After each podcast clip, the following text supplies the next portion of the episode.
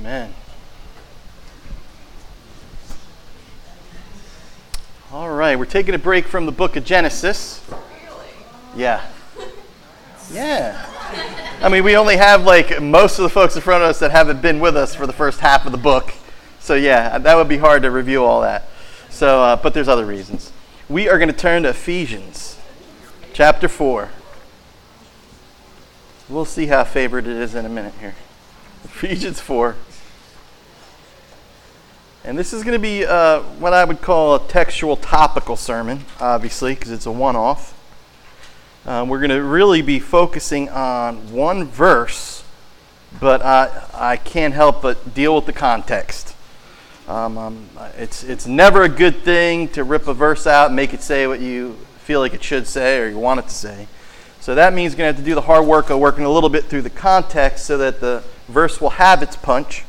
And then we'll be turning to one other passage, 1 Timothy 6. But we're going to start with Ephesians 4.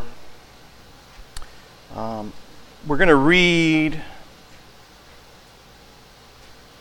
to start in verse 17. We'll stop when I feel like stopping.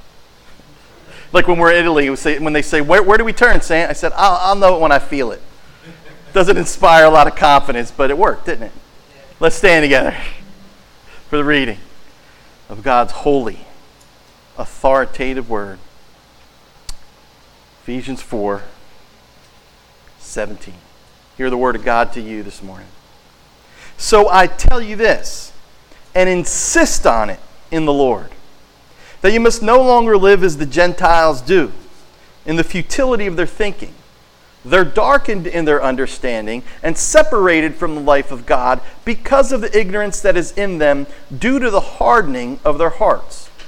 Having lost all sensitivity, they've given themselves over to sensuality so as to indulge in every kind of impurity with a continual lust for more. You, however, did not come to know Christ that way. Surely you heard of him and were taught in him in accordance with the truth that is in Jesus. You were taught with regard to your former way of life to put off your old self, which is being corrupted by its deceitful desires, to be made new in the attitude of your minds, and to put on the new self, created to be like God in true righteousness and holiness. Therefore, each of you must put off falsehood and speak truthfully to his neighbor. For we are all members of one body. In your anger, do not sin. Do not let the sun go down while you're still angry. And don't give the devil a foothold. And here's our verse. He who has been stealing must steal no longer, but must work, doing something useful with his own hands, that he may have something to share with those in need. Do not let any unwholesome talk come out of your mouths, but only what is helpful for building others up according to their needs, that it may benefit those who listen. Thus ends the reading of God's holy and errant word. May he bless it to our hearts and lives this morning. You may be seated. Thanks be to God. Amen. Let's pray. Father, we really do pray this morning that you would give us open, humble, receptive hearts. And we pray, Lord, that we would not be quick to take offense, but instead, Lord, we would receive the gentle, firm, loving correction and conviction of your word as you speak it to us to conform us more into the image of your glorious Son, who loves us so much he gave himself for us to redeem for himself a people that are his very own, who are eager to do what is good. It's in his name we pray, Lord Jesus. Amen. You know, there you have it. We read the verse. No more stealing. Right? This isn't James, it's Paul. If it was James, it would be knock it off. But Paul says there's no more stealing. Get to work so you can help those in need. Right? That's the message. So I could say, let's pray. But we ain't going to do that, sorry. But that's exactly what happens when lazy and thieving folks are transformed through the believing of the gospel of our glorious Lord and Savior, Jesus Christ. That's what happens. Lives are absolutely transformed and changed. And the neat thing Paul points out here is even though it's a command, we'll look at it in a moment, thieves don't only settle down and work with their hands in order to provide for themselves and not to be a drain on the community around them, but look what he says is going to happen.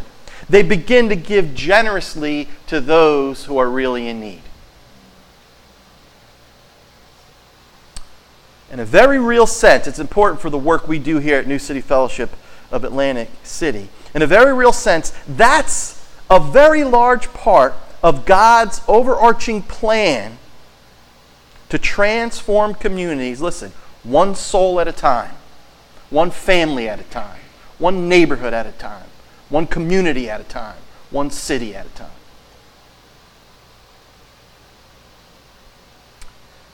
It's interesting here, the gospel transforms not only poor folk, we're going to look at this in a moment when we turn to the passage in Timothy, but it also transforms wealthy people. And sometimes they think they don't need to be transformed. The Bible begs to differ. When we talk about wealthy people, we're talking about people who are blessed with material riches in this world. And what the gospel does for them is it softens their hearts toward those in need. It transforms their selfish greed into generous deeds of love and mercy. We'll be seeing that in 1 Timothy 6. So one of our core values, we have a number of them, about 9 or so, I think 9 or 10 at New City. They're not really in any particular order except for the first one. And the first core value is this: the gospel changes everything. So that means we strive to be gospel focused in all we say and all we do here at New City. And here's the issue: when you receive Jesus as Lord and Savior, He keeps His promise to come and dwell in you through His Holy Spirit. That's not just good theology, that's reality. That's experiential religion. But when He does, as many, hopefully all of us in this room have known firsthand, when He does move in, He starts making some serious renovations. Right? He starts saying, ooh, this has got to go. Mm-hmm. He grabs it, whips it out. And then He goes, ooh, we're changing that up. Oh, yeah. You know that, let's take that big old thing. Yeah, put it down here, Holy Spirit. You know that big old thing called generosity? Oh, where are we going to put it? Yeah, where that big ugly piece of furniture called greed used to be. You follow me? That's what happens. Jesus starts changing stuff around. But here's the issue. As genuine and as real as that transformation is, we all know from painful experience, it's a lifelong process that starts with conversion. That's when we first come to trust in Jesus. And it's not complete. It's never going to be complete until Jesus returns and we arrive in the new heavens and the new earth. And that's why we see together soon, and very soon we're going to see the King. Because we groan inwardly as we await the adoption of sons. We get tired of this sinful flesh dragging us down. You can say amen on that one. Amen. I mean, you know, we can say that. It's all right. The issue is, as new creations in Christ, we still have a sinful nature. And here's the issue. It doesn't really appreciate the renovations Jesus is making. We don't get a lot of, oh, thank you, Lord. How awesome that is. I'd love to give all my money away. Thanks, Jesus. That's good.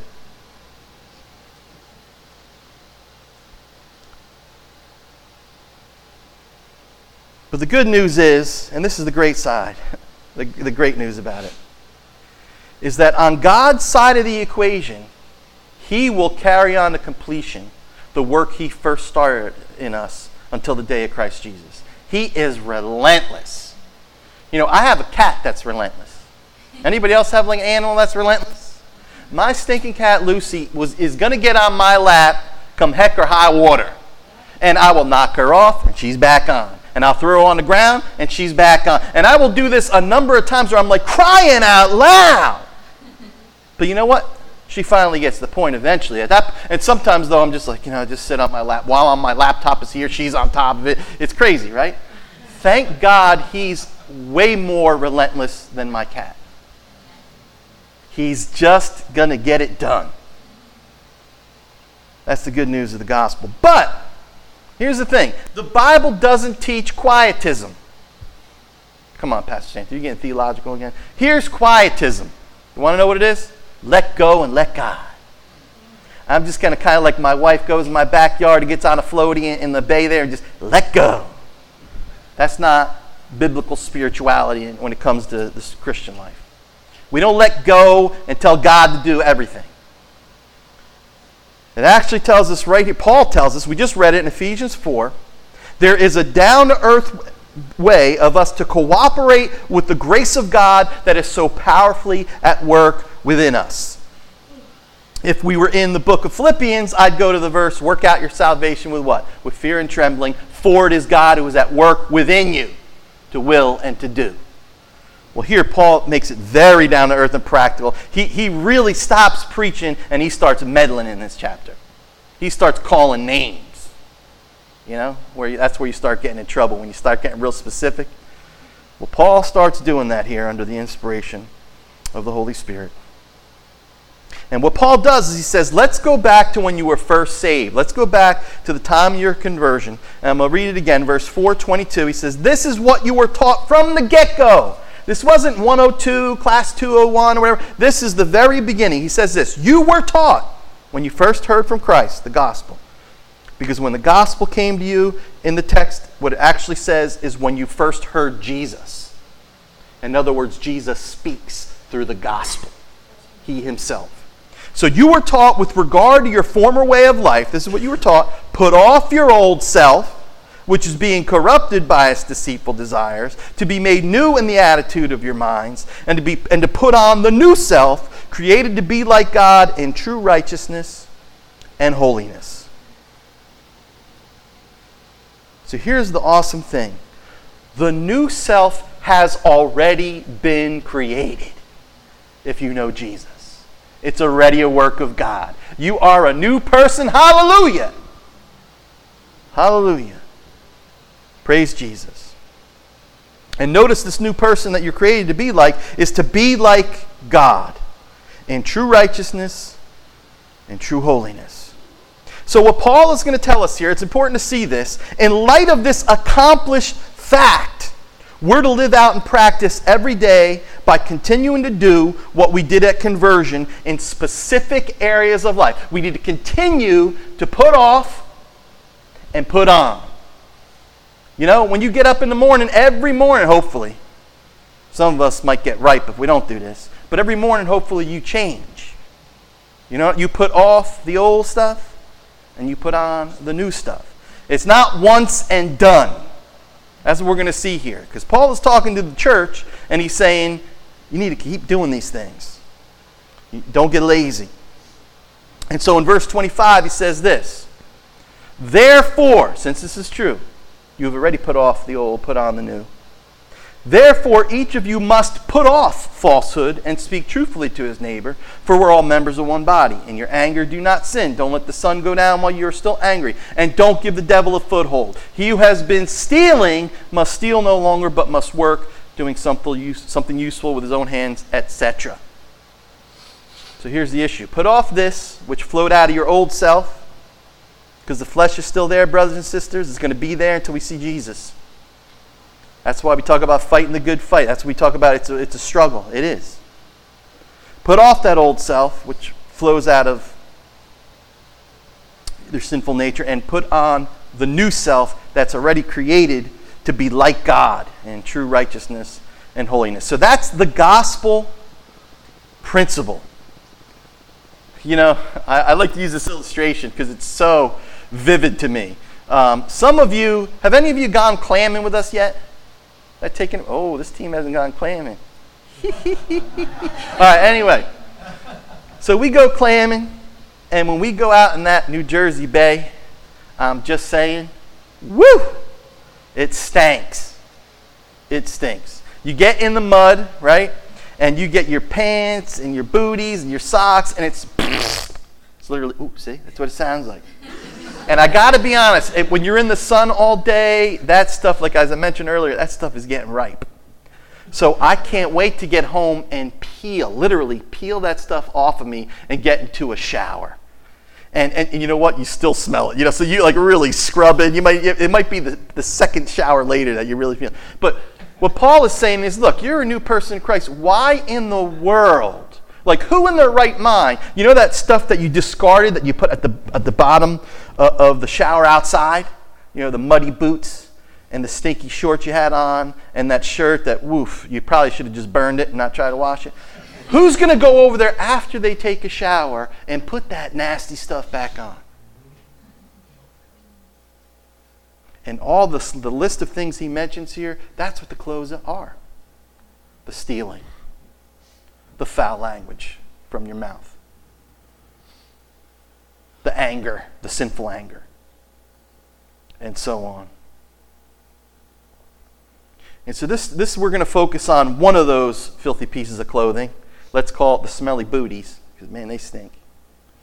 We're going to talk about putting off stealing and putting on honest hard work.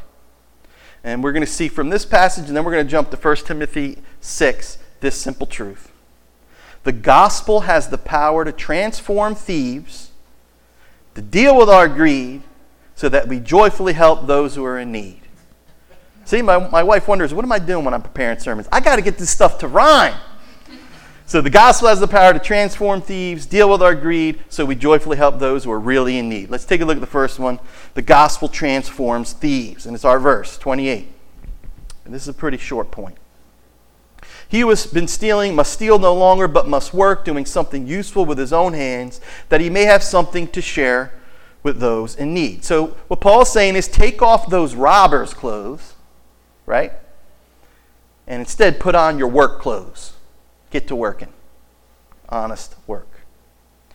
The gospel, when Christ comes into our life, the gospel convicts us of taking what is not rightfully ours to obtain our daily bread. And it energizes us to do what? To have a good work ethic. To work, and it's interesting, Paul uses specific language, to work with our hands, because our culture looks down very often on people that work with their hands.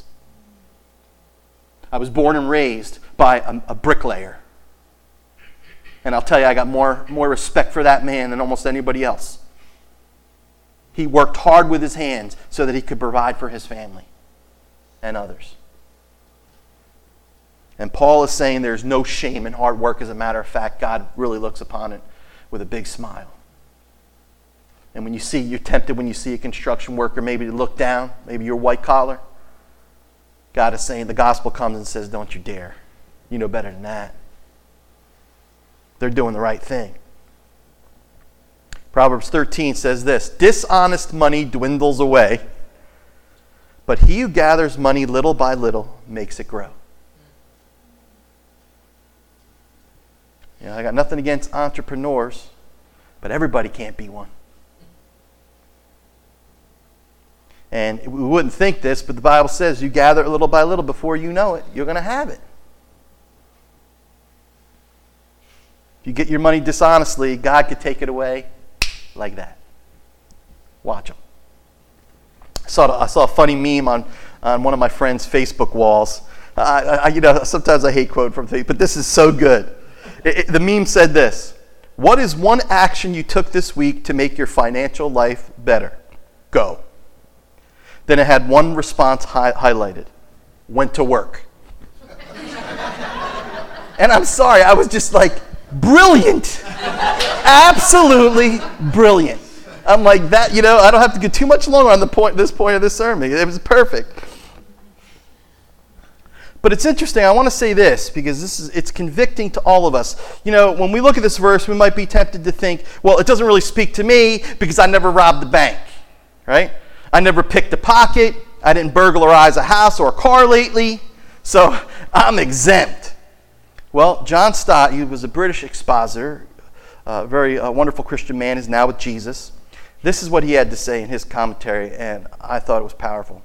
He said, do not steal, was the eighth commandment of Moses' law.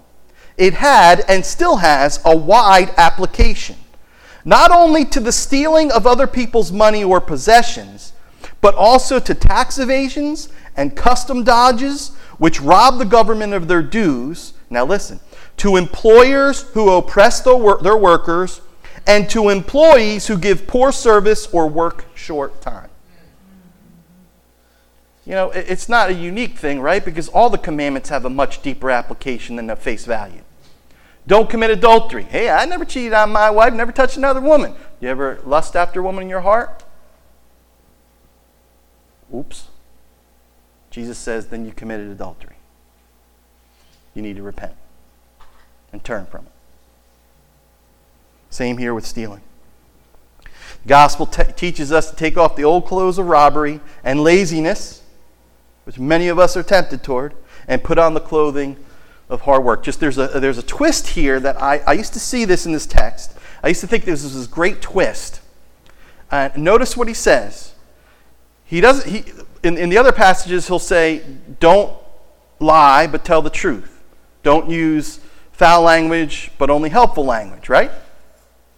So you would expect, don't steal, but work so that you'll be able to provide for yourself, right? But that's not what he says. He says, don't steal, but work so what? You'll be able to give to those who are in need. And I used to say, what a twist! And then, boom.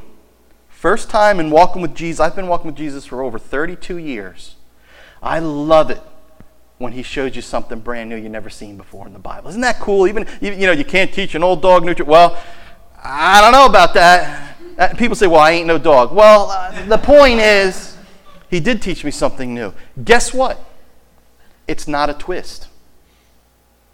And I'll tell you why it's not a twist.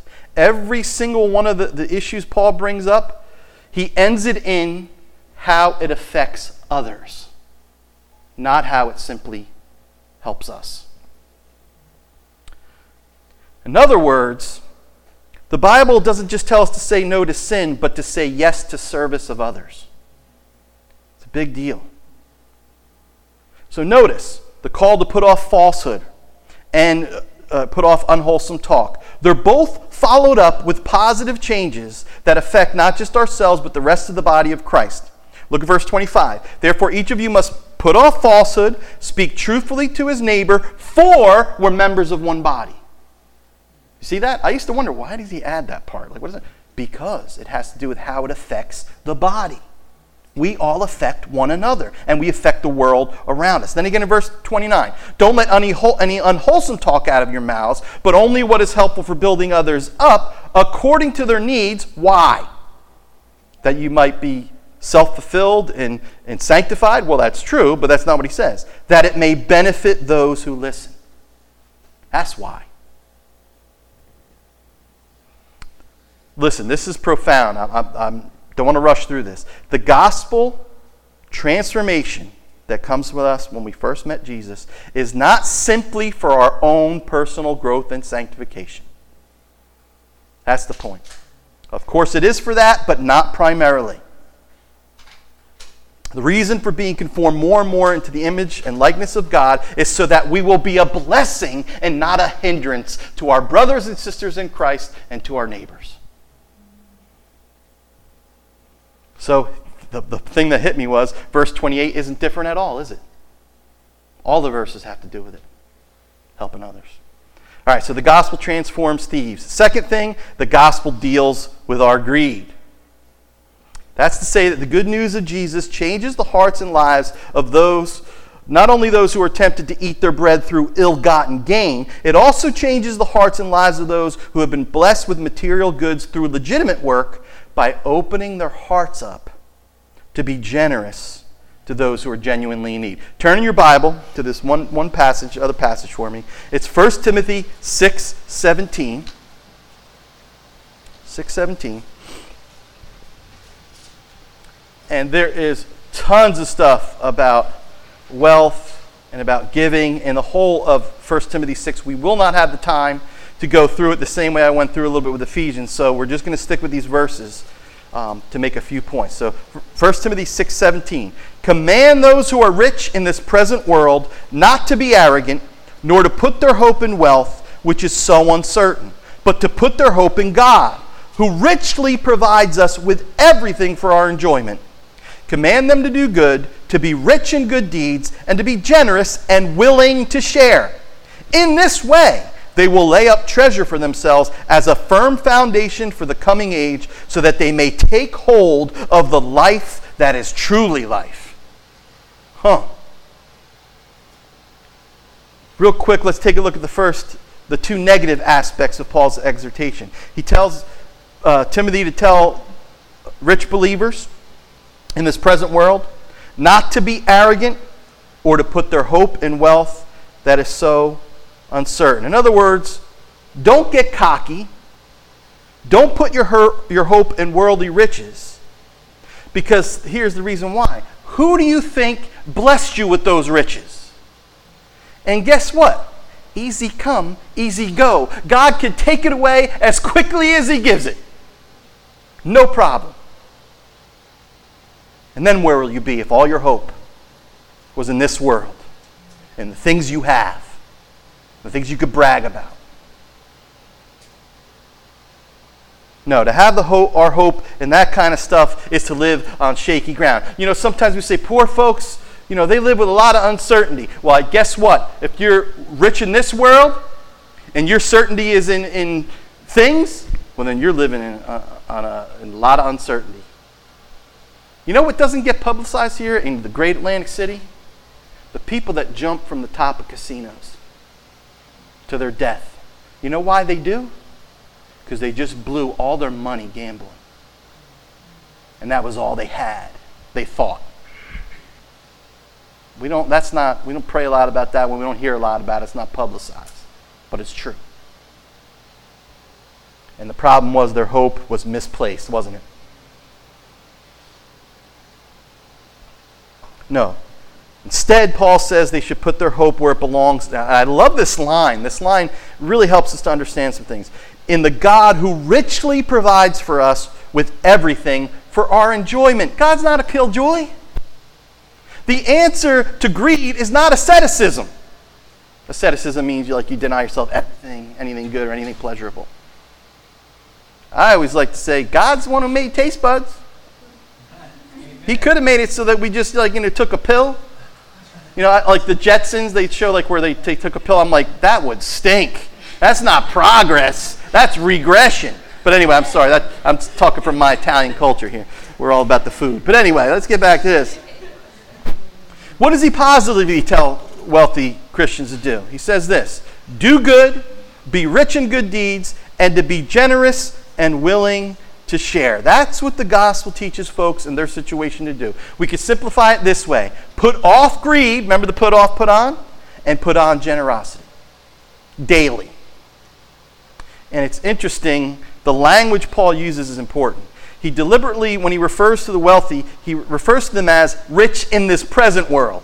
You notice that? He doesn't call them rich. He said, yeah, you got some money here. That's temporary. That's temporary. He's clearly implying that there's a future eternal world to come where earthly riches will be useless. That currency isn't going to work in heaven, because this gold you think you're going to throw around, we're going to be skating on and walking on it. Streets of gold. It's going to be nothing but pavement. That's the gold we think is so powerful here. It's nothing. And notice what he says in verse 19. In this way they will lay up treasure for themselves as a firm foundation for the coming age, so that they may take hold of life that is truly life. Oh, now I'm going to preach. You ever watch these commercials? You know, that's life. Right? And it's always somebody in some exotic, place where there's this beautiful blue ocean. Right? And they're drinking a Corona or a fancy drink with an umbrella.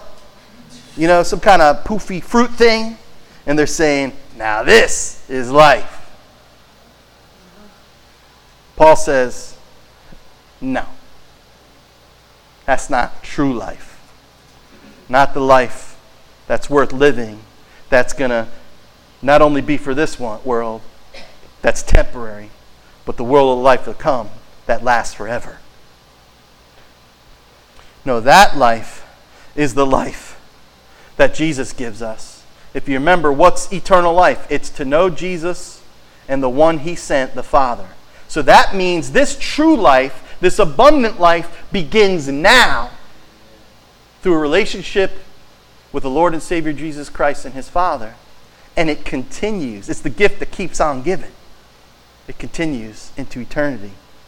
And that's a gift no one can take away. And so this is what he's saying to the wealthy. He's saying, by imitating God who is generous and who gives us all things to enjoy, by being generous ourselves and willing to share, he says wealthy believers are showing that their hope is not in their riches, which is so uncertain, but in the God who richly provides us with everything for our enjoyment. As Jesus put it, they're laying up their treasures in heaven where their heart is supposed to be. Winston Churchill, I don't quote from him often, but this was a good one. He said this: we make a living by what we get, but we make a life by what we give. And I got to be honest, that was like a dart to my heart when I read it. Because I had to ask, what kind of life am I making? And I got to ask you, what kind of life are you making? You're tight-fisted, you're holding on. Nobody's going to get what I got? Or are you open-handed? Lord, it's yours anyway. It's on loan. How can I be an agent of help and healing and mercy? Where can I give it? See, this is God's version of redistribution. It's a world of difference from government-imposed redistribution of wealth. God's way is to so transform sinners by the gospel that they willingly, listen, on their own volition, with joy, give generously to alleviate their neighbor or their brother in Christ's lack. There's no automatic garnishing of our wages in order to give to those who have less. It's the power of the gospel which frees the human heart up to give freely as we have freely received from Christ. Because listen, in 2 Corinthians, we don't have time to go to it, but I'm just going to quote it. Who does God love? A joyful giver. A hilarious giver. Because guess what? That's how God gives. God doesn't give like, you sinned? Well, I guess I'll send my son down then. Is that how God gives? No, he gives with joy. He gives with joy. How does Jesus give? For the joy set before him, he endured the cross, scorning its shame. And God wants his people to give with joy. And that is very convicting to me. Because sometimes I give out of duty, right? You tracking with me? But I know I ain't right. Because I'm not in the gift. But I ain't done meddling. He doesn't just tell Timothy to command the rich in this present world to be generous and willing to share, but notice what else he says. He commands them to do good and to be rich in good deeds. So this is what's important. God is saying, don't just give of your goods, although you need to do that. Here's the convicting thing. Give of yourself. Give of your very self. Henry Ward Beecher once said this: have you ever stopped to think that Christ never gave anyone money?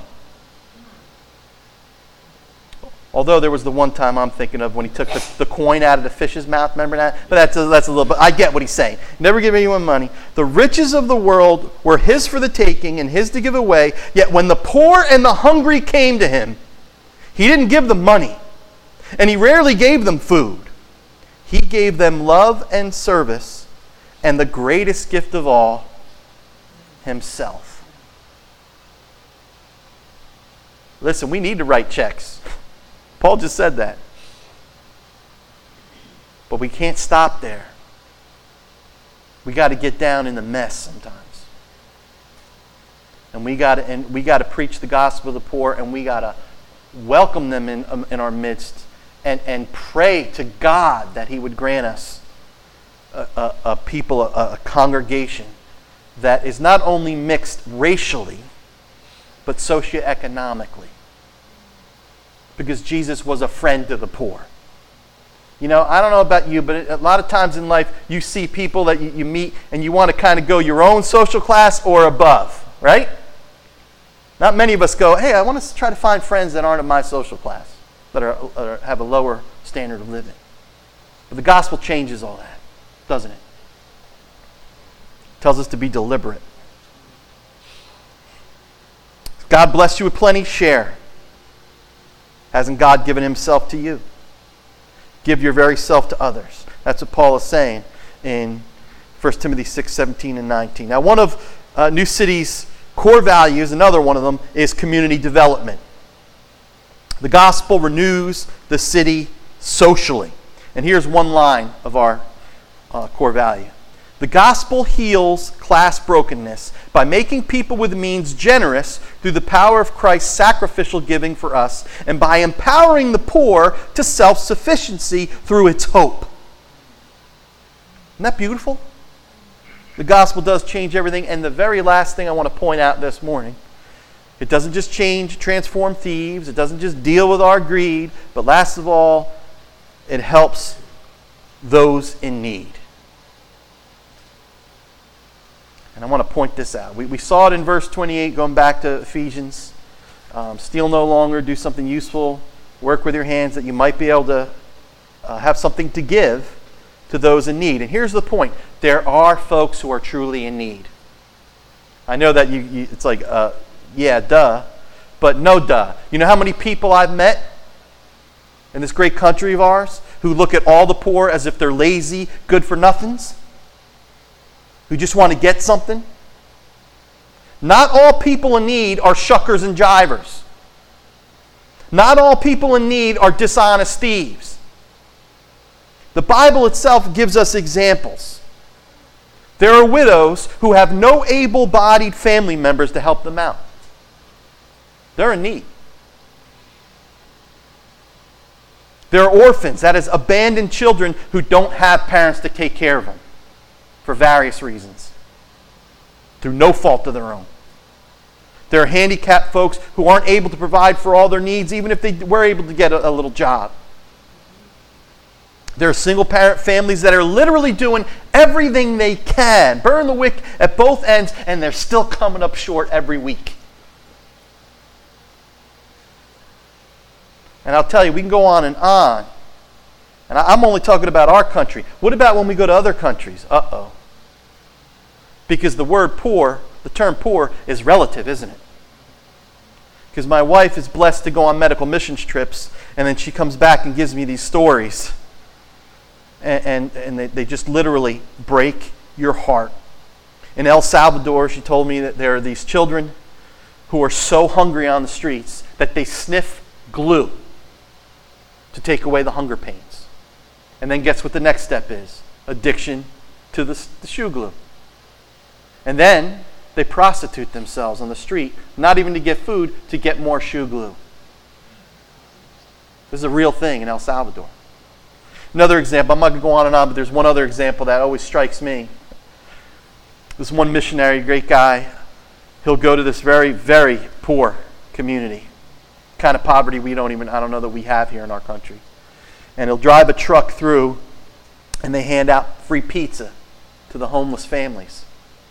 And there's this one lady with her little daughter, and they were holding hands, running behind the truck. And my wife says the little girl had such a big smile on her face. She was so happy to grab the pizza. And Mary was breaking down, and she said that little girl doesn't even realize how bad her situation is, as she lives on the street.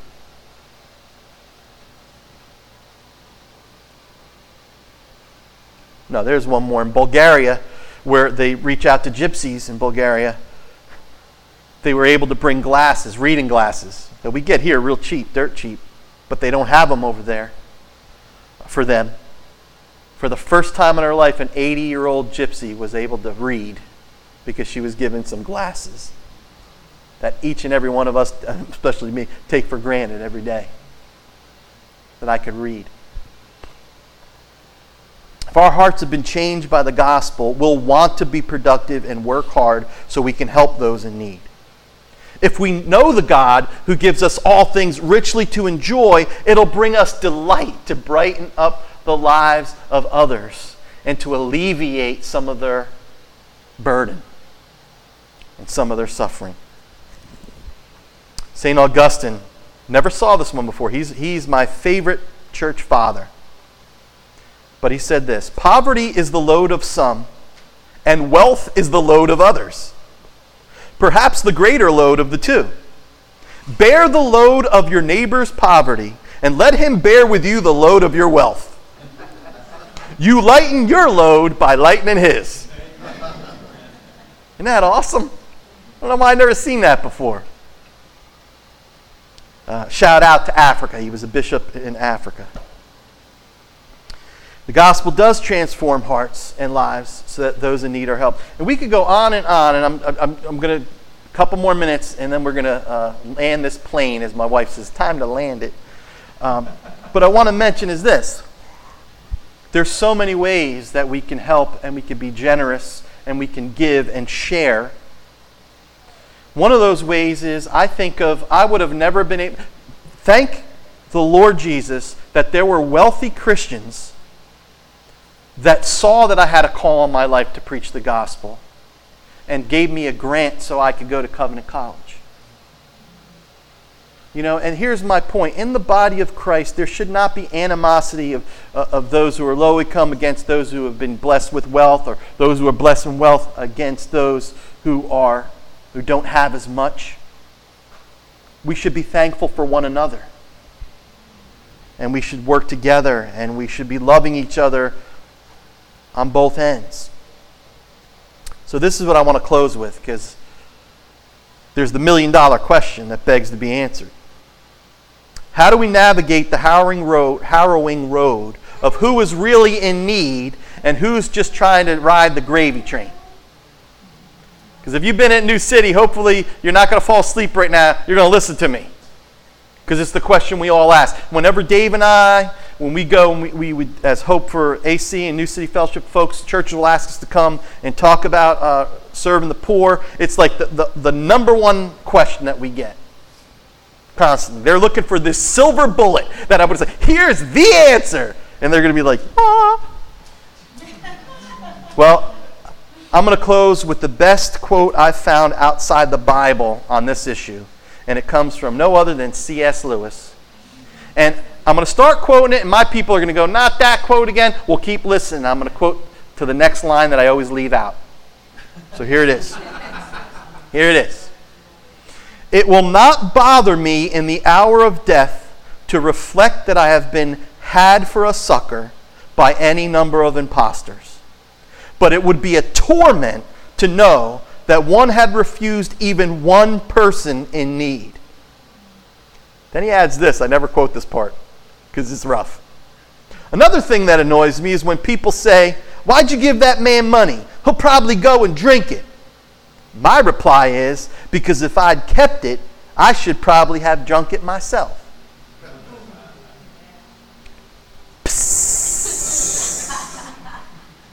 On that mic drop, let's pray.